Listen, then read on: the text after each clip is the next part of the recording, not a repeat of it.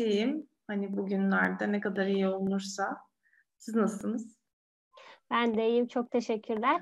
Ee, yayınımızın öncesinde e, kendinizi birazcık tanıtmanızı istiyoruz. E, birazcık bize kendinizden bahsedebilir misiniz? Ee, Enise Burcu Derinboğaz. Ben peyzaj mimarıyım. Ee, İstanbul Teknik Üniversitesi mezunuyum.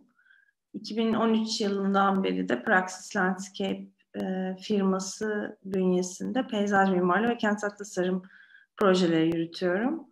E, ağırlıklı olarak kamu ile çalışıyorum. E, büyük ölçekli projelerde, master plan projelerinde, e, çeşitli mimarlık ofisleriyle işbirliği halinde farklı ölçeklerde projeler yürütüyorum. Belki sorularla ilerleyebiliriz. Evet, o zaman ilk sorumuzu soruyorum. Peyzaj mimarlığı okumaya nasıl karar verdiniz? Peyzaj mimarı tam olarak ne iş yapar? Peyzaj mimarlığı okumaya çok bilinçli bir şekilde karar vermedim. Birçok peyzaj mimarlığı öğrencisi gibi mimarlık isteyip peyzaj mimarlığına girdim açıkçası. Aslında e, doğal sistemlere dayanan e, bir tasarım yöntemi belirler. E, biraz mühendislik, e, mimarlık, e, sanat sanat ara kesitinde bir e, çalışma alanı peyzaj mimarlığı bugünkü haliyle. E, bir peyzaj mimarı her zaman e, çeşitli işbirliklerini e, içinde yer alır esasında. Hiçbir zaman tek başına çalışmaz. E, mimar, plancı, e, mühendislik, inşaat mühendisleri, e, mekanik, ten birçok birçok mühendislik alanıyla birlikte çalışılan bir alan peyzaj mimarlığı. Onun dışında başka bir nasıl yönlendirebilirim bilmiyorum. Şu anki izleyici kitlesi daha mühendis ağırlıklı mı acaba yoksa mimarlık mı? Ya genelde yayınların kendine ait bir izleyici kitlesi oluyor. Yani büyük ihtimal videoyu izleyenlerin, ilgilenenlerin çoğu peyzaj mimarı olacak. E, o yüzden kendi siz kendiniz karşı taraf anlıyormuş gibi anlatırsanız daha güzel olur tabii. Tamam. Evet yani çok bilinçli seçmedim bu işi ama çok severek yapıyorum onu söyleyebilirim.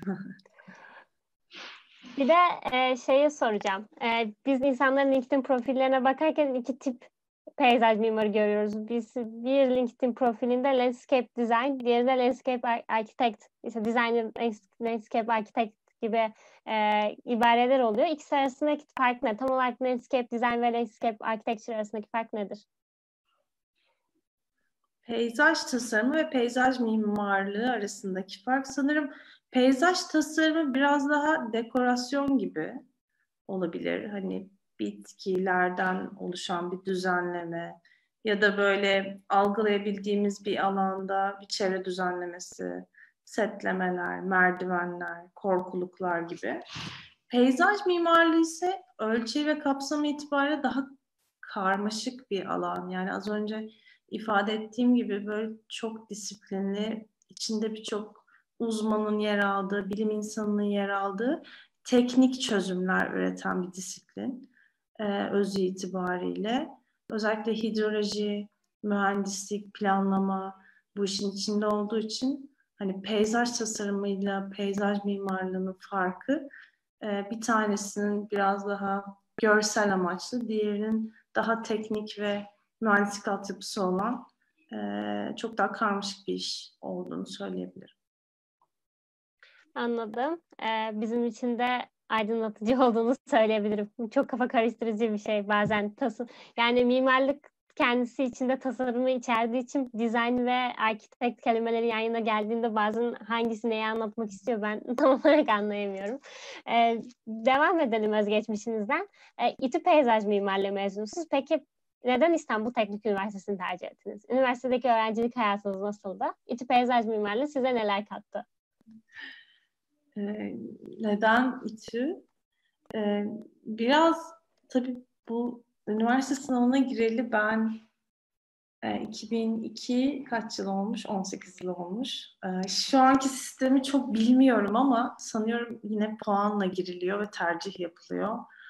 E, bu şekilde düşününce ben de belirli tercihler yaptım. Dediğim gibi az önce ilk hedefim mimarlıktı. Mimarlık, iç mimarlık, peyzaj mimarlığı diye üçüncü tercihime girdim açıkçası. Ee, o yıl e, iç mimarlık ve peyzaj mimarlığı İTÜ'de ilk kez açılıyordu ve puanları belli değildi. O yüzden hani şansım yüksek mi değil mi rehberlik hocaları bile bilmiyordu bunu. Ee, ama gerçekten İstanbul'da doğdum, büyüdüm. İstanbul'da e, okumak istediğimi biliyordum.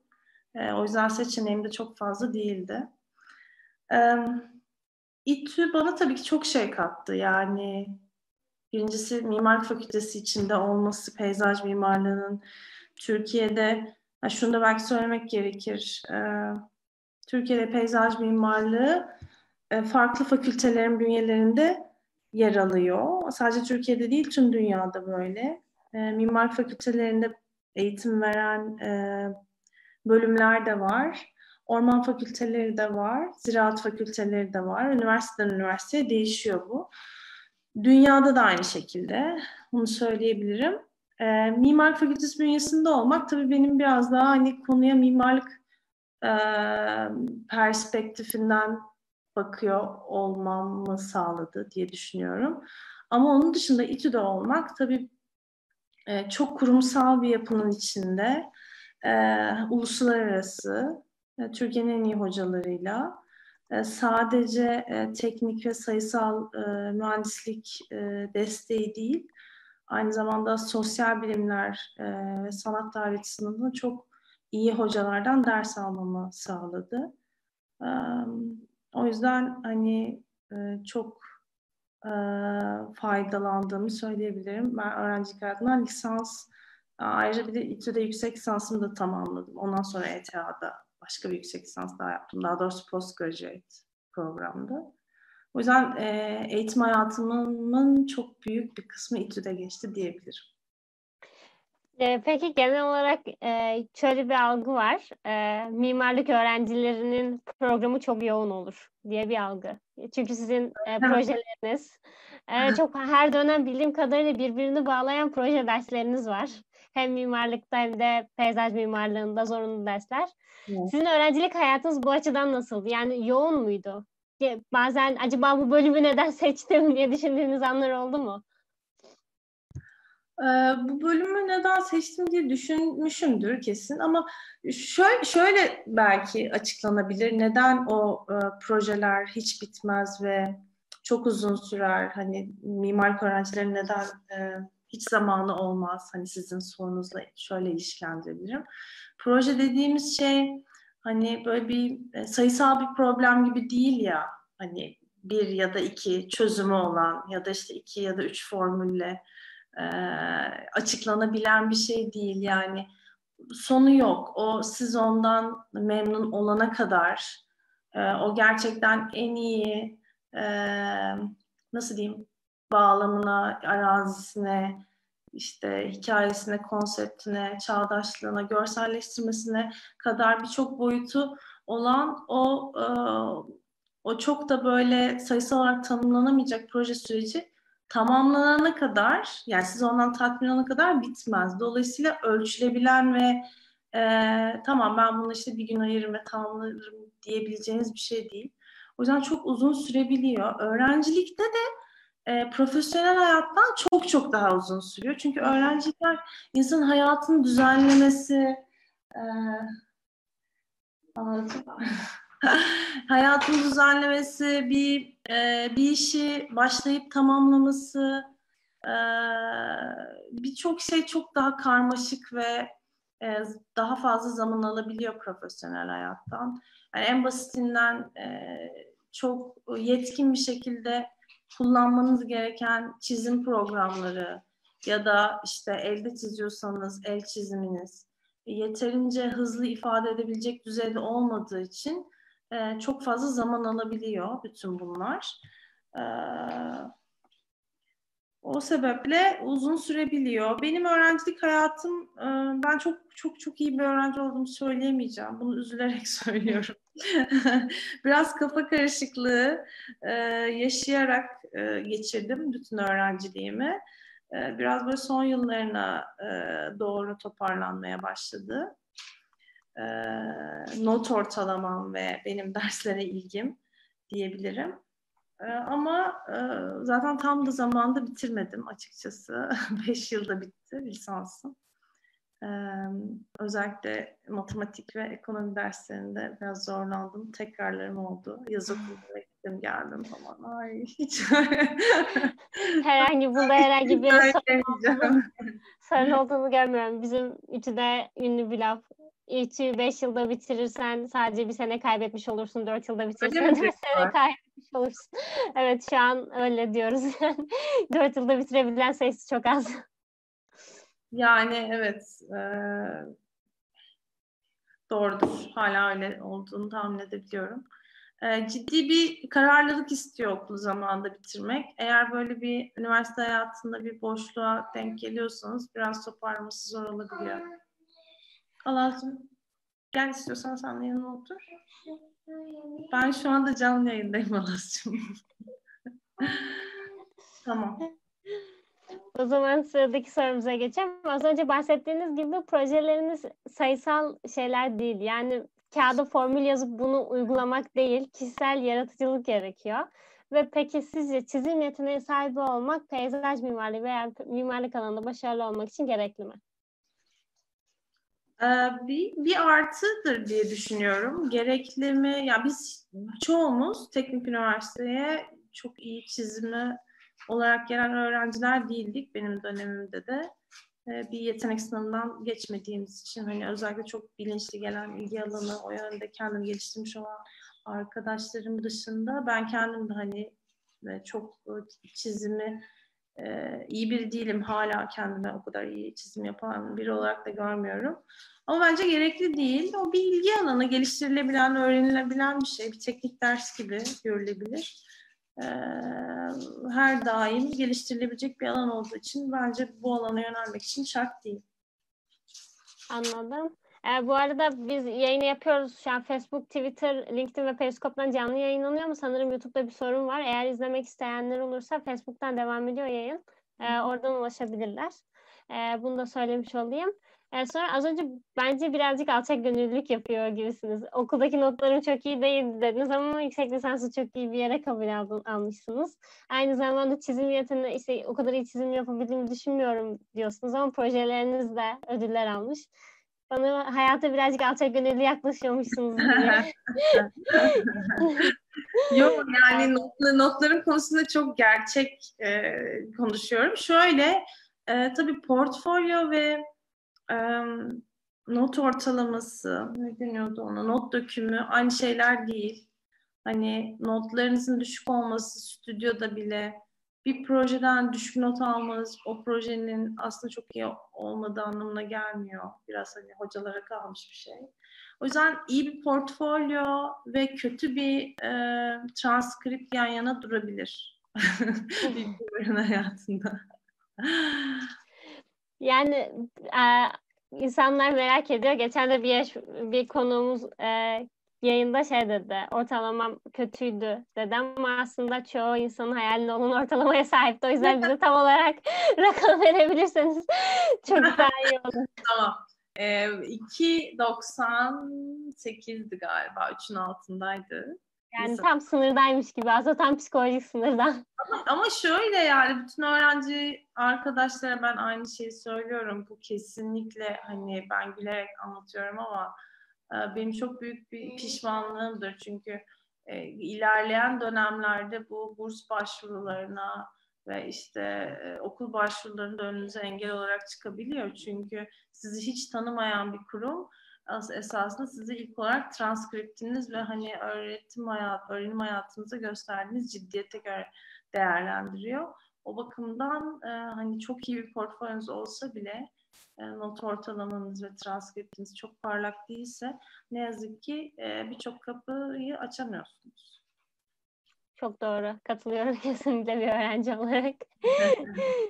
ee, daha sonra bir sonraki sorumuza geçelim. İlk önce Tokyo'da daha sonra Viyana'da değişim öğrencisi olarak yaşamışsınız. Bize Tokyo'daki hayattan bahsedebilir misiniz? Asya'daki deneyimleriniz nasıldı? Bir de sanırım liseyi bitirdikten hemen sonra gitmişsiniz. Henüz öğrenci, üniversite öğrencisi değilken. Evet, e, ya çok uzun zaman oldu ben Tokyo'da bulunalı. E, lise, üniversite sınavına girmeden e, başvuruları tamamlamış ve oryantasyona katılmıştım. Yani şöyle lise 3'te e, karar, lise 3'ün başında işlemler başladı ve yaklaşık olarak bir yıl sürdü benim bunu hazırlanmam. Ee, ve üniversite sınavına girdiğimde nereye kazanırsam kazanayım Tokyo'ya gideceğimi zaten biliyordum. Ve sınava girdim. Ondan sonra da değişim programına e, değişim programı için Tokyo'ya uçtum. Sınavı sonucunda orada öğrendim. Tuhaf bir şekilde. Ee, ve burada kaydım donduruldu. Ben bir sene boyunca orada aralıksız ailelerle yaşadım ve işte Japonca eğitimi aldım. Japon okuluna gittim. Japon lisesine gittim daha doğrusu. Ee, ya uluslararası bir değişim programıydı katıldığı. Yapabilirsiniz Allah'cığım. Ee, yani çok uzun zaman oldu. Eminim Tokyo çok değişmiştir. Büyük bir metropol biliyorsunuz. Ama benim için çok böyle o dönem hani ilk yurt dışı deneyimim. İkinci kez falan uçağa biniyorum. Böyle çok hani 2002 yılında çok e, yani unutulmayacak ve çok e, etkisi e, derin bir etki bırakmış bir deneyimdi diyebilirim. Çok küçüktüm çünkü yani ve sonra geri gelmez de okula başladım zaten. Üniversiteye başladım. Peki nasıl cesaret ettiniz o kadar küçükken? Asya uzak. Ailenize istediğiniz zaman ulaşamazsınız. Aradaki saat farkı çok. Bir de o zaman mesela Zoom'u geçtim Skype yoktu. Yani e, ayda bir telefonla konuşuyorduk sadece. E, ki Japonya'da böyle son derece gelişmiş teknolojilere rağmen e, en gelişmiş e, iletişim yöntemi e-maildi. Herkesin e-maili yoktu. Ee, yani çok nadir telefonla konuşuyorduk. Yani 2002 aslında hiç uzak gibi gelmiyor ama gerçekten bambaşka bir dönemdi. Nasıl cesaret ettim? Ailemde e, öğrenci ağırlamış, Türkiye'ye e, gelen öğrencilerden birini ağırlamış. Yani o programa katılmış yakınlarım vardı. E, yani o, o yaşta biraz daha herhalde cesur oluyorsunuz. Bilmiyorum şu an yapabilir miydim böyle bir şey? Yapması evet gerçekten zor duruyor. Ee, Asya'daki de, deneyiminizden sonra e, bu deneyimin size ne kattığınızı düşünüyorsunuz? Yani ben e, sizin yüksek lisans tezinizi, tezinizin konusunu okuduğumda e, Japon ve Çin bahçelerinden bahsediyordu. Bu konuda mesela etkilenmiş olabilir misiniz? Ya da hayatınızın herhangi bir konusunda Asya'daki deneyiminiz sizin hayatınızın geri kalanını nasıl etkiledi mesela? Yani bu, bu soruyu e, hazırlamış olan ya da düşünmüş olan kişiyi tebrik ediyorum. Gerçekten bu bana ilk defa birisi böyle bir soru soruyor. E, çok doğru bir bağlantı. Tabii ki yüksek lisans tezimin e, Asya bahçeleri üzerine olmasının temel sebebi benim aslında peyzaj mimarlığı eğitimine böyle büyülü bir e, Japonya deneyiminin hemen ardından başlamış olmam ve zihnimde bir e, Japon peyzajıyla konuya giriş yapmış olmam. Çünkü gerçekten başladığımda e, ne olduğunu hiç bilmediğim bir alandı peyzaj mimarlığı. E, ve e, hani o bir yıllık deneyim çok daha uzun bir döneme belki bedel. Hani yoğunluğu ve heyecanı ve yeniliği ve işte o yaşın verdiği heyecan itibariyle öyle düşününce hani benim tabii ki öğrencilik hayatım bir Japon e, Japon rüyasıyla geçti diyebilirim. E, çeşitli şekillerde bu yansımıştır hayatıma. Yüksek lisansta da esasında açıkçası çok bahçeler üzerine bir tez yazmak aklımda yoktu. Ben daha e, o dönem daha yeni yeni konuşulan peyzaj şehirciliği, e, peyzajın planlamadaki rolü e, ve yeni yöntemler, daha çağdaş yöntemlerle ilgili e, bir çalışma yapmak istiyordum. Ama tez, yüksek lisans tezi biraz hani danışman ve işte öğrenci arasındaki diyalogla şekillenen e, bir süreç. O bakımdan e, benim sürecim düşündüğüm kadar çağdaş olmadı. Geleneksel bahçelerle e, e, son buldu. Ama ben yine de hani orada biraz bahçenin anlamının dönüşümü ve bugüne nasıl geldiğini e, irdeleyerek çok aslında tam kafamdaki sorulara yanıt bulabildiğim bir süreç geçirdiğimi söyleyebilirim. Çünkü her zaman yani bir konuyu anlamak için hakikaten e, tarihine bakmak gerektiğini düşünürüm. Biraz yüksek lisansta, hani lisansta bulamadığım yanıtları e, deşifre ettiğim kendi adıma bir süreç geçirdim diyebilirim. Anladım. Ee, bu arada soruyu ben hazırlamıştım. Çok teşekkür ederim. Teşekkürler bu kadar ilgili bir soru olduğu için. ee, yüksek, az önce bahsettiğiniz gibi yüksek lisansınızdan devam etmek istiyorum. Ee, üniversitedeyken öğrencilik hayatında aslında çok da başarılı olmadığınızdan bahsettiniz. Peki daha sonra neden yüksek lisans yapmak istediniz? Yüksek lisans sizce başarılı bir peyzaj mimarı olmak için gerekli mi? Ee, neden yani yüksek lisans yapmak istedim? Çünkü dördüncü sınıfta e, bu işi yapmaya karar vermiştim artık. Yani biraz geç de olsa. Hani bir, iki, üç biraz kafa karışıklığıyla geçti. Ve dört ve uzattığım beşinci yıl. Şimdi ben de anlatırken biraz hani o yılları hatırlıyorum. Üzerinden geçiyorum yani tuhaf bir şey benim için de. Bunu hiç böyle anlatmamıştım. Ee, beşinci sınıfta herhalde e, daha doğrusu dördün uzatmaları olan o bir yılda e, bu işi yapmaya karar vermiştim ve yapmaya karar verdiğimde de e, biraz sanırım Viyana'nın da etkisi var. Yani Viyana Teknik Üniversitesi'ndeki o işte o geçirdiğim bir dönem çok yoğun. Yine e, çok öğrenmeye çalıştığım artık bu işi yapmaya karar verdiğim o dönemde e, heyecanlanmaya başlayıp üzerine yüksek lisans yapmış yapmayı istemiş olabilirim diye düşünüyorum. Anladım. İlk e, yüksek lisansınızı yine İTÜ Peyzaj Mimarlığı'nda yapmışsınız. E, bizim yayınımıza gelenlerden daha kimse İTÜ'de yüksek lisans yapmamıştı. Bize Türkiye'deki yüksek lisans başvuru sürecinden bahsedebilir misiniz? Yani tam olarak nasıl oluyor? Hangi belgeleri toparlamanız gerekiyor? E, genelde hangi not aralığında başvuruyu kabul ediyorlar? Girmeniz gereken ekstra bir sınav var mı? E, bu süreçten bahsederseniz çok seviniriz. Ee, yani hatırlamaya çalışıyorum ama bir ALES olduğunu biliyorum. ALES sınavına giriliyor. İngilizce Mimar, peyzaj mimarlığında da ALES gerekiyor mu? Herkes yani bütün bütün bölümlerde, bütün bölümlerde gerekiyor. Ee, yani mimarlık bölümlerinde, mimar fakültesindeki bölümlerde portfolyo ve mülakat önemli ama diğer bölümlerde de öyle olsa gerek diye düşünüyorum. Yani bir sayısal yeterliliği sağlamak gerekiyor, artı mülakatta başarılı olmak gerekiyor. Ee, ve yüksek lisansa girerken hangi konuda test çalışması yapılacağı ve hangi konuda biraz daha uzmanlaşmak istendiğine dair bir e, bir fikirle gitmek daha e, avantajlı bir pozisyon sağlayabilir adaylara diye düşünüyorum. Anladım. Teşekkürler cevabınız için. E, Türkiye'deki yüksek lisansınızı bitirdikten sonra bir de EYT süreçte yüksek lisans yapmışsınız. Öncelikle başvuru sürecinden bahsedebilir misiniz? Sizce başvurunuzdaki en önemli nokta neydi? Çünkü e, süreci gerçekten herkesin hayallerindeki bir okul. Hem mimarların hem mühendislerin diye düşünüyorum. E ben çok yakın bir arkadaşım orada okuduğu için e, lisansını orada yani ben başvurduğumda da devam ettirdiği için yakından tanıyordum aslında sistemi. Nasıl oldu? Aslında çok zor olmadı. Dediğim gibi artık böyle yüksek lisanstan daha farklı geçiyor. Benim başvurduğum program postgraduate diye. Hmm, yüksek lisans sonrası uzmanlık denebilir belki. Biraz daha farklı bir e, biraz daha farklı bir hmm, nasıl diyeyim program. O, o sebeple artık hani o ilk söylediğim not ortalaması ve işte transkript değil de bir uzman ve profesyonel olarak nasıl birisin sen ve e, ne vaat ediyorsun bize gibi bir sözle e, başvuru yapmak gerekiyordu o programa ve ben de ETA'ya başvurduğumda zaten e, tam olarak bilmiyorum belki 3 ya da 4 yıllık bir profesyonel deneyimim vardı.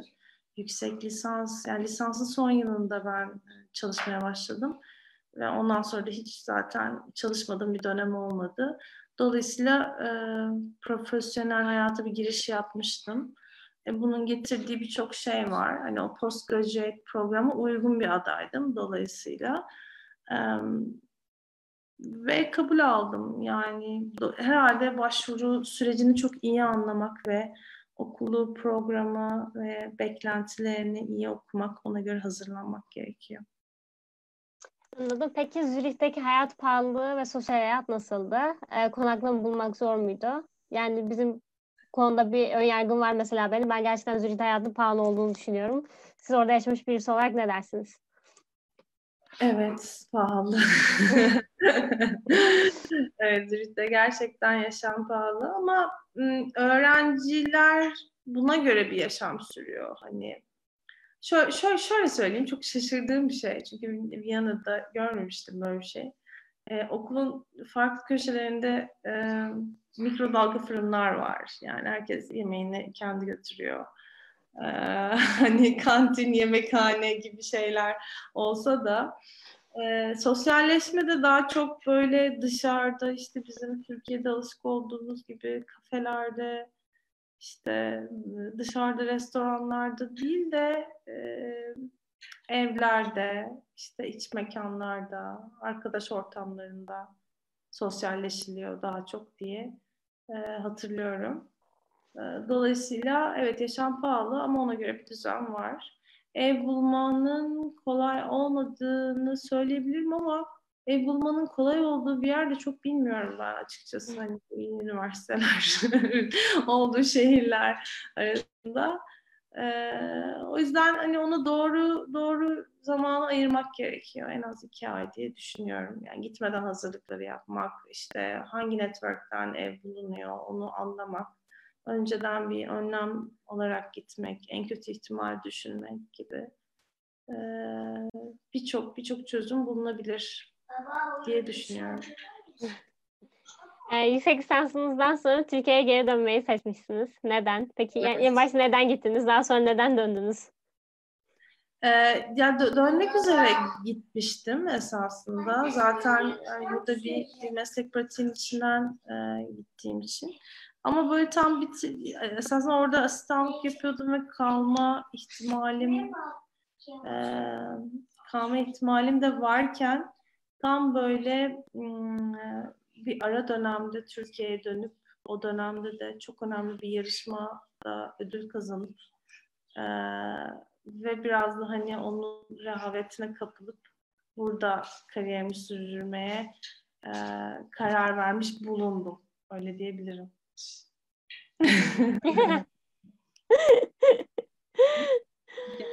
Bu da benim oğlum.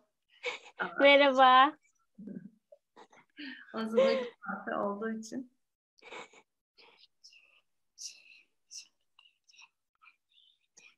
Tamam. Sen beni bekle o zaman dışarıda. Ama sen niye bekliyorsun? Tamam. Sen beni dışarıda bekle o zaman. Ben geliyorum biraz. Baba gel biz, dışarıda Evet yani bu uyku uykudan kaçamıyorum. ee, diğer sorumuza geçiyorum o zaman. Lisans öğrencisiyken e, TU Erasmus'a katıldığınızı gördüm. TU Viyen, ETH Zürich ve İTÜ arasında eğitim konusundaki farklar nelerdi? Evet, ya zor bir soru bu. Yani farklar neler? Eğitimci değilim o yüzden böyle kıyaslama yapıp yanlış bir şey de söylemek istemiyorum ama benim gözlemim mesela Viyana'da çok şaşırdığım bir yapılanma enstitülerden kurulan bir strüktür vardı. Yani her her her konunun uzmanlaştığı kendi araştırmalarını yürüten enstitüler ve o enstitülerin e, bağlı olduğu daha bir üst yapı. Viyana'da beni çok e, açıkçası büyülemişti. Burada daha böyle fakülte ve bölümler ve bölüm başkanları ve çok böyle hiyerarşik bir yapıdan oraya gitmiş biri olarak. ETA'da ise e, enstitü değil kürsüler vardı. Yani her bölümde böyle değil, her her alanda böyle diye düşünüyorum. Ona da İngilizce chair diyorlar. E, her kürsünün başında yine kendi araştırma grubunu, kendi çalışmalarını, kendi fonlarını yöneten e, bir profesör ve ekibi oluyor. E, ve öğrenciler bu geniş havuzdan, e, her chair'den, her kürsünün kendisinden ders alıp alıp e, eğitim hayatlarını tamamlamaları gereken kredi sistemini sağlayabiliyorlardı. Ee, şöyle bu her kürsü ya da Viyana Teknik Üniversitesi gibi her enstitü kendi araştırmalarını, kendi çalışmalarını yönettiği için benim biraz da gözlemim biraz da hani kendi aralarında bir, bir rekabet olduğu ve aslında onun da biraz hani çıtayı yükselttiği yönündeydi. Ee, yani bu tabii benim hani lisans öğrencisi ya da yüksek lisans düzeyinde bir öğrenci olarak dışarıdan gördüğüm bir e, okuma yani tam şey yapın kıyaslamasını ya da hangisi daha iyi hangisi daha kötü diyemem. Ee, ama bir e, öğrenci için e, yani ben çok böyle İTÜ'de küçük bir bölümde okuduğum ve hani bir bölüm başkanı ve hani bölüm başkanının altında hocalardan oluşan bir sistem gördüğüm için bizimkisi gerçekten küçük bir bölümdü. Hani İTÜ'deki diğer bölümlere kıyasla. Ee, oradaki hani o büyüklüğü görmek biraz değişik gelmişti. İkisi, ikisi için de söz ediyorum. Hem Viyana hem Zürih. Peki Viyana'da hayat nasıldı?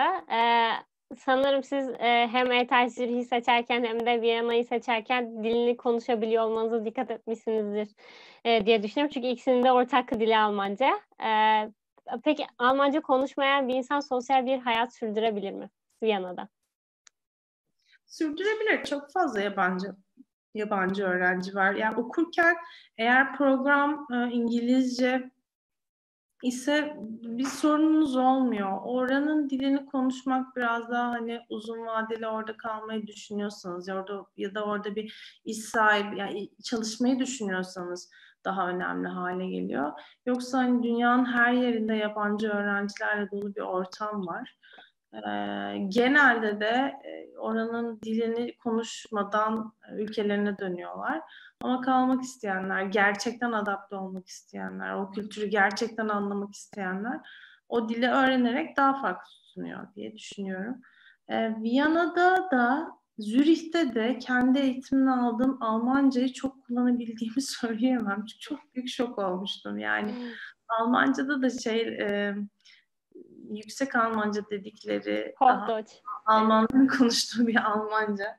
Avusturyalıların konuştuğu Almanca ve İsviçrelerin konuştuğu Almanca oldukça farklı. Yani İsviçre Almancası neredeyse ilk aşamada bambaşka bir dil gibi. Avusturya Almancası o kadar olmasa da. Ben yine de her her iki okulda da Almanca dersler aldım ve katıldım ve hani kendi Almancamı son sınırlarına kadar kullanmak için çaba. Ee, yani derslere katılabiliyordum. Ee, dersleri en azından takip edebiliyordum sunumları İngilizce yapabilsem de. E, çünkü İngilizce seçeneği çok da fazla yoktu hatırladığım kadarıyla. Biraz daha artmış olabilir.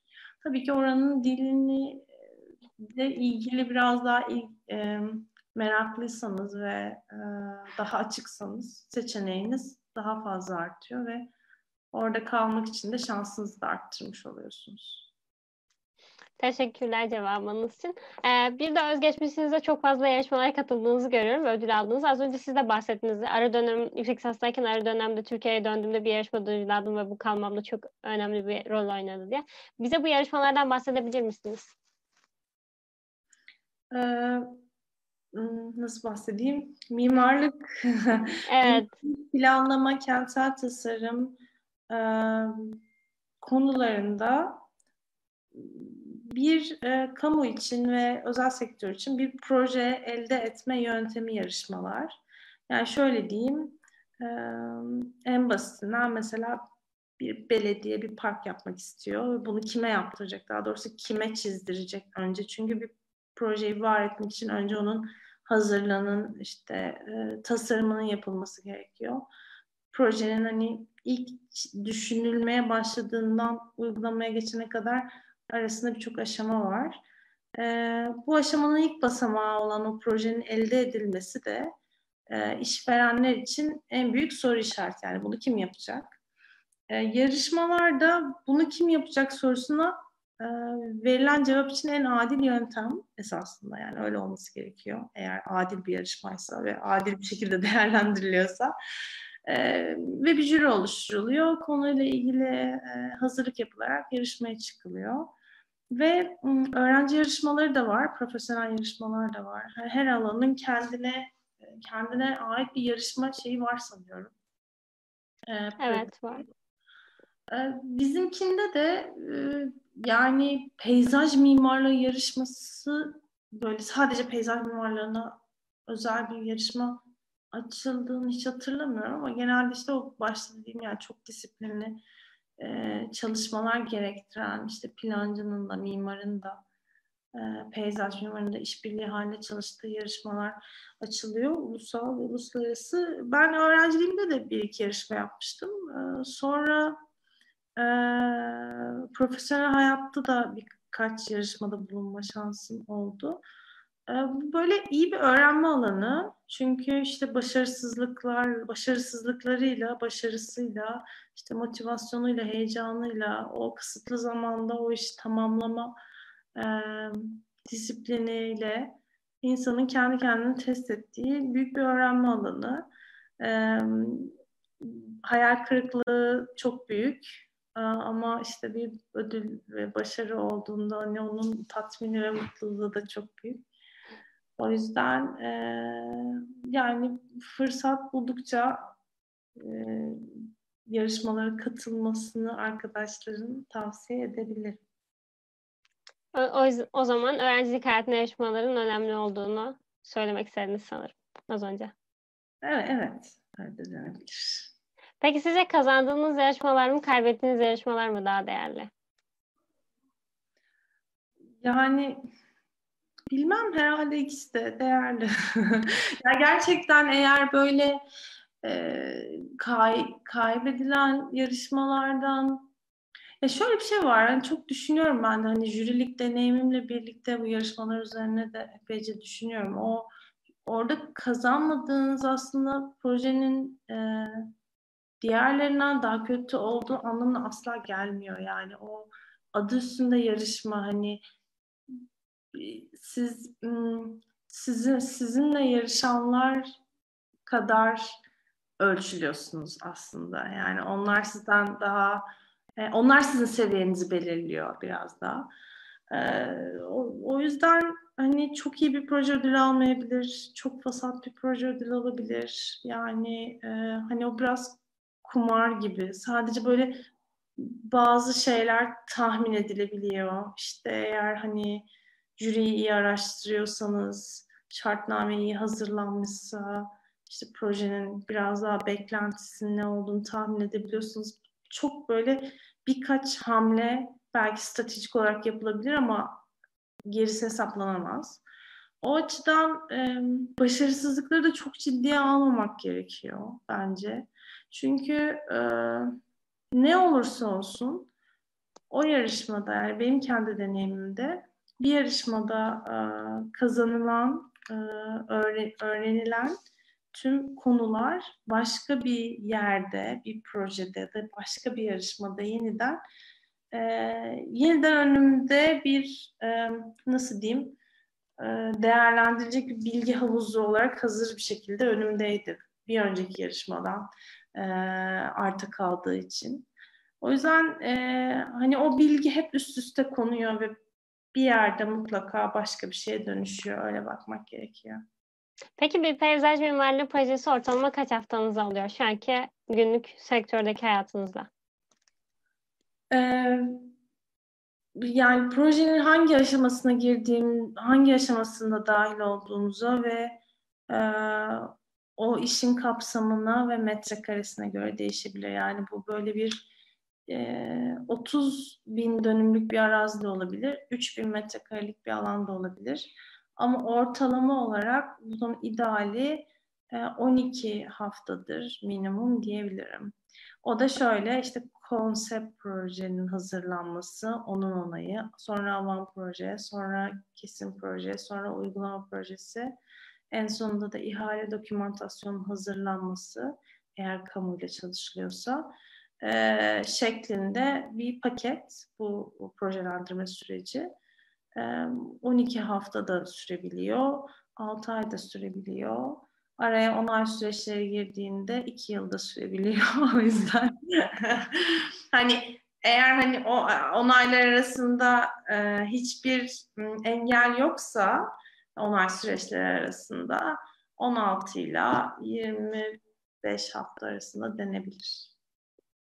Ee, peki bu kadar uzun sürede başladığınız projeyle sizin kafanızdaki projeyle en sonunda çıktı aynı oluyor mu?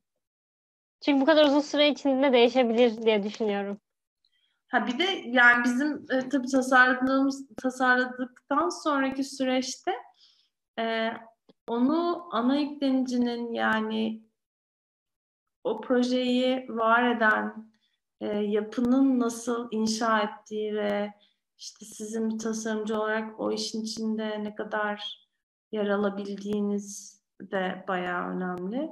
E, çok böyle doğru anlaşılır ve e, çok sınırları zorlamayan bir şeyin e, iyi niyetli bir müteahhitle kolaylıkla inşa edebilmesi mümkün. Ama daha geçen gün başımıza geldi yani. Sizin bir şey bambaşka bir şeye de dönüşebiliyor. Ne yazık ki tasarımcıların kaderi bu ama ya işte bir tasarımcının sorumluluğu biraz da hani o projenin peşini bırakmamak ve onun e, inanıldığı gibi hani ona verilen emeğin hak ettiği gibi inşa edilmesi için o sürecin içinde bir şekilde yer almaya çalışmanın yollarını bulmak diye düşünüyorum. Anladım. Peki e, bir peyzaj mimarı olarak sizce bir peyzaj mimarı sanata ve sanat tarihine ilgi duymalı mı? Yani should mu must mı? Sanata ve sanat tarihine. Evet.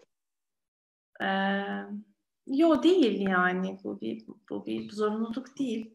Ama şu, şundan söz edebilirim. Yani eğer böyle peyzaj e, peyzajın ne olduğu, daha doğrusu peyzaj mimarlığının kökenini merak eden birisi e, bu işin çıkışının bahçe olduğunu ve bahçenin geçmişinin, tarihinin sanat tarihiyle e, paralel bir kronolojisinin olduğunu, dolayısıyla sanat tarihinden bağımsız bir bahçenin düşünülemeyeceğini, bahçe tarihinin de 20. yüzyılda ancak peyzaj mimarlığına dönüştüğünü e, anladığınız noktada bu iş sanat tarihinden bağımsız algılanamayacağı e, çok e, kendini belli ediyor öyle diyeyim. Peki siz bir tekrardan e, peyzaj mimarlığı öğrenciliği yıllarına geri dönseydiniz kendinizi hangi alanlarda ve nasıl geliştirdiniz? Ee, bu şey transkriptim için çok kötü oldu. Lisans yıllarına geri dönsem diye düşünüyordum. ee, ne yapardım? Yani belki şimdi var mı bilmiyorum ama biraz daha bitki konusunu daha ciddiye alırdım diye düşünüyorum. Ee, mimar tarihi derslerini biraz daha e, daha hmm, özenle katılırdım diye düşünüyorum. Felsefe e, derslerine biraz daha ağırlık verirdim diye düşünüyorum.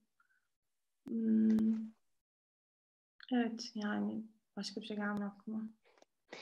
Evet, teşekkürler. Peki tasarım yaparken nasıl bir süreçten geçiyorsunuz? Yanınızda skeç defteri taşır mısınız? Aklınıza yeni bir fikir geldiğinde ne yapıyorsunuz?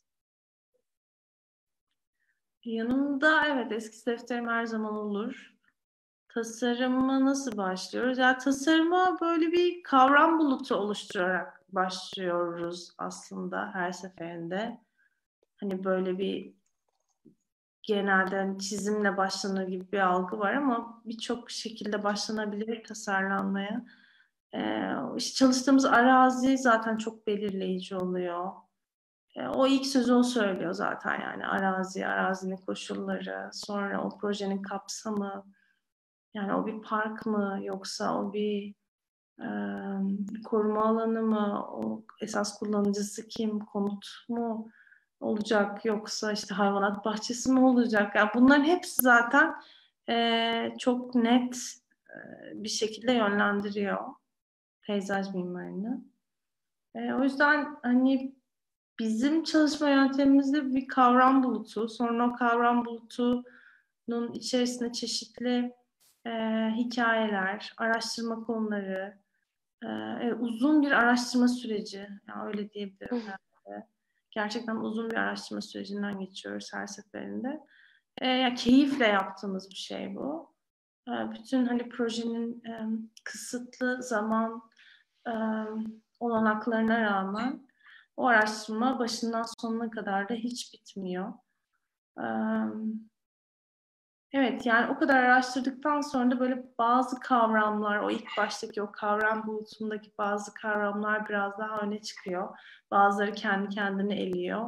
Dolayısıyla önümüzde hani esas e, ana konular kendi kendini belli etmeye başlıyor ve bir tercih yapmanıza bile gerek kalmıyor. Böyle hani arazi işveren, kendiniz, iç sesiniz, ekibiniz, onların iç sesleri şeklinde böyle e, tam da bir projeden başka bir projeye aktarılamayan, her seferinde kendi kendine oluşturan bir süreç bu. Çok Biraz güzel cevap verdiniz. Ben çok beğendim. çok teşekkürler. Peki kendinizi geliştirmek için neler yapıyorsunuz? Doğayı keşfetmek için geziyor musunuz yoksa kitap mı okuyorsunuz? Evet, bu da bayağı klişe bir, klişe bir soru oldu ama yani e, doğayı keşfetmek için bilmiyorum ben hani e, doğayı keşfetmek için geziyoruz tabii bayağı bir geziyoruz. E, keşfetmeye çalışıyor bilmiyorum. Hani daha çok benim işim anlamak üzerine yani o ilişkileri ve insan e, ve doğa arasındaki o ilişkileri anlamak, yorumlamak ve onun üzerine yeniden yeniden düşünmek üzerine olduğu için ekstra bir doğayı keşfedeyim diye hiçbir zaman bir ihtiyacım olmuyor bence. Ama kendimi geliştirmek şöyle yani az önce bahsettiğim o takıntılı araştırmayla beslenen tasarım süreci zaten kendini geliştirme yöntemini koyuyor ortaya. Çünkü işte dediğim gibi yani her projede başka bir kavram bulutu ve başka konular, başka başlıklar ve derinlemesine böyle obsesifçe e, bulduğun her kaynağı okuduğun bir süreçten tabii ki e, çok fazla öğreniyorsun ve e, yani hani bitki varlığını işte her alanın kendi flora ve faunasının farklılığını işte su varsa suyun karakterini bütün habitatları bunların hepsini araştırdığınızı düşünün e, dolayısıyla her projede böyle bambaşka yeni alanlar çıkıyor karşınıza. E, bu şekilde de zaten e, sürekli yeni bir şey öğreniyor oluyoruz bence. O yüzden hani şu şekilde kendimi geliştireyim diye galiba çok da bir ihtiyaç hissetmiyorum. Anladım. Cevabınız için çok teşekkürler. Facebook'tan bir soru gelmiş. Ee, arkadaşımız diyor ki Türkiye'de hastane peyzajları hakkında ne düşünüyor? İyi yapılmış bir peyzajın stresi yönetmede yararı olduğunu düşünüyor mu? Ya, hastane peyzajlarını hiç bilmiyorum. Hiç hastane tasarlamadım ama gerçekten dediğiniz gibi hastane e, ne deniyordu ona? Well, well-being mi? E, böyle, ya peyzajın daha doğrusu doğanın e, doğanın nasıl diyeyim çağrışımlarının iyileşmede e, çok olumlu sonuçlar verdiğine dair çok araştırma var. Ben de denk gelmiştim. E, bununla birlikte tasarlanan e, sağlık yerleşimleri de var. E, buradaki karşılığını açıkçası çok bilemiyorum. Anladım.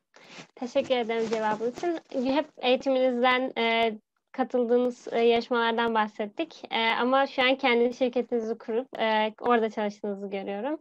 Peki yüksek lisanstan döndükten sonra kendi şirketinizi kurmaya hangi noktada karar verdiniz? E, bu kuru, şirketinizi kurma sürecinden bahsedebilir misiniz? Ee, işte bu, bu yarışma biraz belirleyici oldu. O, o dönem için önemli bir yarışmaydı. Büyük bir yarışmaydı benim de yaşımın ve deneyimimin ötesinde bir şeydi yani. Başarıydı. Ee, biraz tabii ki o belirleyici oldu. Biraz özgüven. Ve e, bir de hani o dönemde Türkiye'de gerçekten bir hareketlilik vardı. Hani böyle bir e, peyzaj mimarlığının yeni yeni açıldığı bir dönemdi. O yüzden e, birkaç fırsatla birleşince bu ödül ben de kendine kendi başına bir şeyler yapmaya çalışırken buldum. Peki sizce bir şirket kurmak için sektörde ne kadar sürelik bir deneyim gerekli?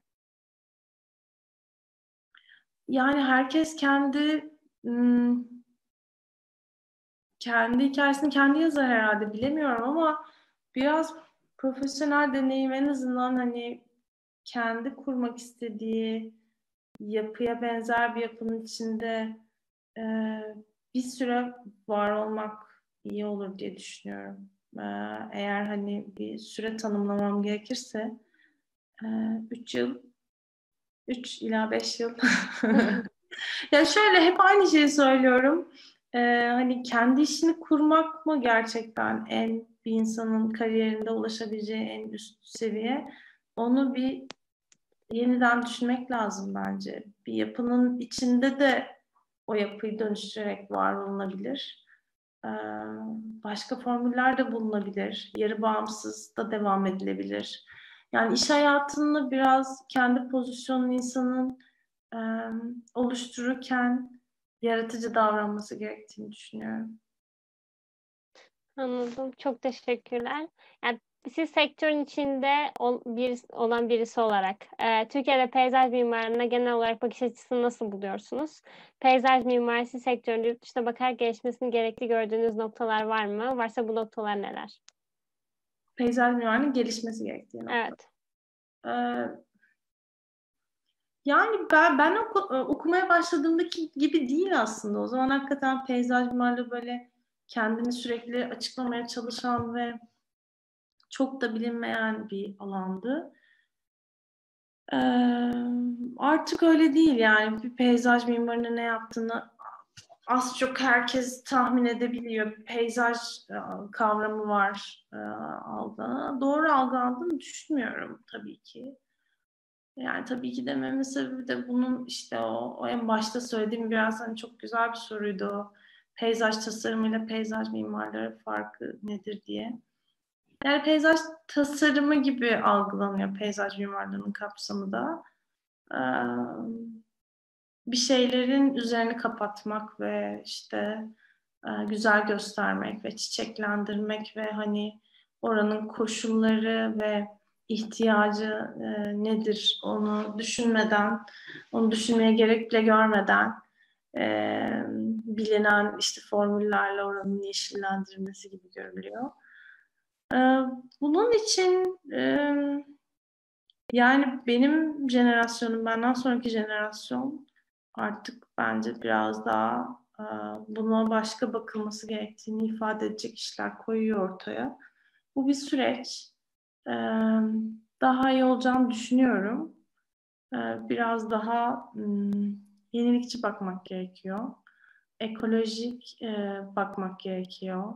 Artık böyle hakikaten iklim değişikliğinde çok gündemde olduğunu olduğu ve herkesin bununla ilgili bir en azından bir fikir sahibi olduğu bir dönemde daha bilinçli olmak zorunda olacağımız günlere e, giriyoruz. Dolayısıyla peyzaj mimarlığının da kendi kendine e, bunu adapte edeceğini düşünüyorum. Çok uzun bir cümle oldu ama anlaşılmıyor. Ee, az önceki siz de bahsettiğiniz gibi e, iklim ve bu alandaki peyzaj mimarlığı e, deneyimi çok önemli. E, peki sizce ekolojik dengeyi sağlarken bir peyzaj mimarı nelere dikkat etmeli? Ekolojik dengeyi sağlarken e, ekolojik dengeyi bir peyzaj mimarı sağlayabilir mi bilmiyorum ama e, yani onu onu sağlamak için çeşitli yolları e, pratiğe dökmeye çalışabilir en iyi ihtimalle. E, toprağa bakmak gerekiyor bence. Yani alanın yapısını iyi anlamak gerekiyor. Florayı iyi anlamak gerekiyor. Faunayı iyi anlamak gerekiyor ve onun oranın dönüşümünü iyi anlamak gerekiyor. Yani bir yerde mesela gördüğünüz bir ağaç en basitinden oranın e, yabancısı olabilir. Yani orada kısa bir süredir orada olabilir. Oranın endemiği olmayabilir. O toprağa tutulmuş olması hani bütün o işte ekosistem içerisinde yerli olduğu anlamına gelmiyor. Bunları biraz deşifre etmek gerekiyor. Biraz böyle dedektif gibi. E, ne nasılmış, nasıl olmalıymış. Ama yine de hani o yerli türü, e, yerlileşmiş türü o sistem içerisinde kabul edip onun diğer türlerle kurduğu ilişkiyi biraz daha çözmek, belki dedektif gibi, sonra biraz psikolog gibi ve sosyolog gibi çevreye bakabilmek gerekiyor. Bütün katmanları bir arada okuyabilmek, okutabilmek gerekiyor. Jeoloji, hidroloji, coğrafya, e, tarih, bütün bu katmanların üst üste gelebilmesi e, ekolojik bir sistem e, tahayyülü için şart diyebilirim. Çok teşekkürler. E, işiniz dışında da kendi blogunuza ve başka dergilerde editörlük yapıyorsunuz. Blog açmaya nasıl karar verdiniz? Bunu size kattığı getirilerden bahsedebilir misiniz? Daha sanırım üniversitedeyken başlamışsınız buna. Evet, e, üniversitedeyken işte bu peyzajı anlama çabalarının bir hmm, nasıl diyeyim yani sonucuydu Kozmofoy. Ee, yani her zaman yazıyla ilişkisi iyi olan biriydim öğrenciliğim ve çocukluğum itibariyle. Editörlüğe de e, yine hani o dönemde peyzaj mimarlığı mı acaba yoksa başka bir şey mi dediğim dönemde başlamıştım. Editörlüğe başlamam sonra işte biraz daha peyzaja ve işte tarihine merak duymamla e, bir blog açtım. O dönemde blog e, nasıl diyeyim Instagram'ın olmadığı, YouTube'un olmadığı bir dönemde herkesin blogu vardı ve herkesin blog tutuyordu yani günlük gibi bir şeydi. Çok çok çok e, e, nasıl diyeyim herkesin kendini ifade ettiği tek araçtı e, dijital alanda. O sebeple ben de bunu ilgilendiğim konuda yapmak istemiştim. Ve bir peyzaj bloğu çıktı Kozmopol. Sonra e, benim e, farklı dönemlerde e, yazdığım yazıların bir nasıl diyeyim arşivine dönüştü. Peki siz bu e, farklı mecralarda kendinizi yazarak ifade etmek size neler katıyor? Ee, neler katıyor? Bilmiyorum. Yani herkes kendi farklı ifade eder. Ee, bana da böyle iyi geliyor. ee, bir fark, e, parçası olduğunuz başka bir gruptan bahsedelim. Yenilenebilir enerji sektöründeki Türk Kadınları grubundan bahsedebilir misiniz? Sizin buradaki rolünüz nedir? Ee, neden böyle bir oluşum içinde yer almak istediniz? Evet. Ee, yenilenebilir enerji benim e, peyzaj mimarlığı e, pratiğimin bir parçası. Daha doğrusu savunduğum ve e, peyzaj mimarlığının hmm, önemli konularından, en önemli konularından biri olduğum enerji başlığının altında. Ee, ve, ve Türk e, TVRE e, bölümünün e, grubunun kurucusu Sedef benim yakın arkadaşım. Bu grubu kurmadan önce de biz sürekli aslında yenilenebilir enerjinin neden sadece işte rüzgar gülleri ya da güneş e, tarlaları olarak bilindiğini, bunun neden inovatif, e, daha farklı, daha tasarımla iletişim kuran e, bir alanda varlık gösteremediğini çokça konuşurduk. Bu TVR'ye kurulmadan uzunca bir süre önce başlayan bir diyalogtu. Ee, bunun dünyadaki çeşitli örnekleri var. Onların üzerine de Türkiye'de böyle bir şeyler yapılmalı diye hep konuşurduk.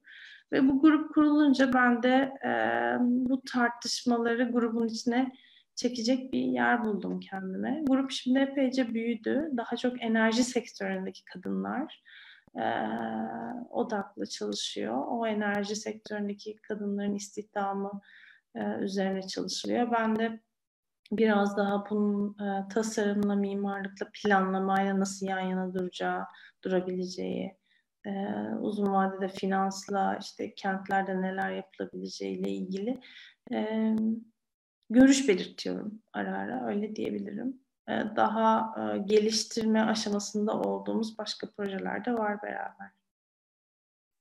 Anladım.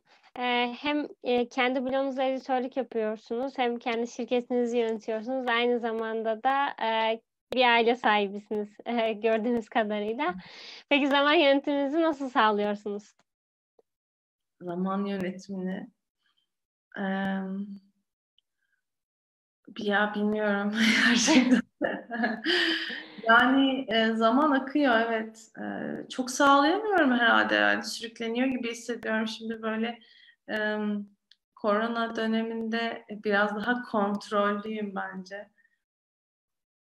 Çünkü ailem yanımda ve işte ofise bir ekran uzaklığındayım. Biraz daha kontrol edebiliyorum hayatı ama onun dışında ee, şöyle ben açıkçası hani onu söyleyebilirim zamanlama konusunda takıntılı biriyim yani hayatta tek takıntım varsa o da zamanlama olabilir.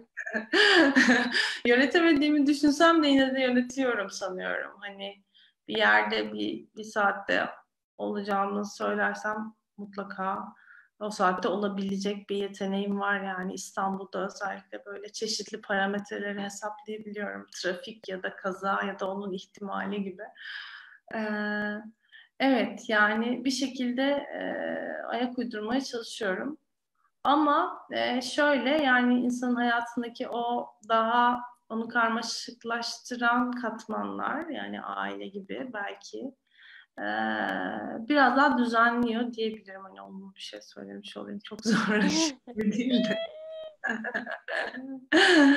ya hakikaten hani her şeye yettiği kadarını vermek durumundasınız. Çünkü öteki türlü sistem çalışmıyor yani. Dolayısıyla e, zaman her şeye yetiyor e, bir noktada ama e, siz ondan tatmin oluyor musunuz, olmuyor musunuz? Bence esas soru bu. Anladım cevabınız için. Çok teşekkür ederim. Ee, bizim için çok güzel bir yayındı. O zaman herkese sorduğumuz e, klasik sorumuzu sorarak yayını bitirmek istiyorum. Ee, Türkiye'de ya da dünyanın farklı yerlerinde bizi isteyen, bizi izleyen, kendi bu alanda geliştirmek isteyen gençlere tavsiyeleriniz nelerdir? Ay, çok zor bir soru. Yani tavsiyeler bilmiyorum ki. Ee, biraz şey gibi böyle Herkes kendi deneyimiyle öğreniyor hakikaten. Bazı şeylere böyle göz kapalı atlamak gerekiyor belki. Sonra onu kendi kendine kritik etmek ve sonra ondan vazgeçmeden yeniden yeniden bir deneme yapabilecek cesareti bulmak. Hayatı sevmek, yaptığın işi sevmek. Sevmiyorsan da biraz en azından hani onun onunla ilgili bir karar verebilecek düzeye kadar orada kalmak için ısrarcı olmak diyebilirim. Anladım. Ee, o zaman ben size çok teşekkür ediyorum e, yayınımıza katıldığınız için. E, haftaya yine aynı saatte görüşmek üzere diyorum. E, iyi akşamlar herkese. İyi akşamlar.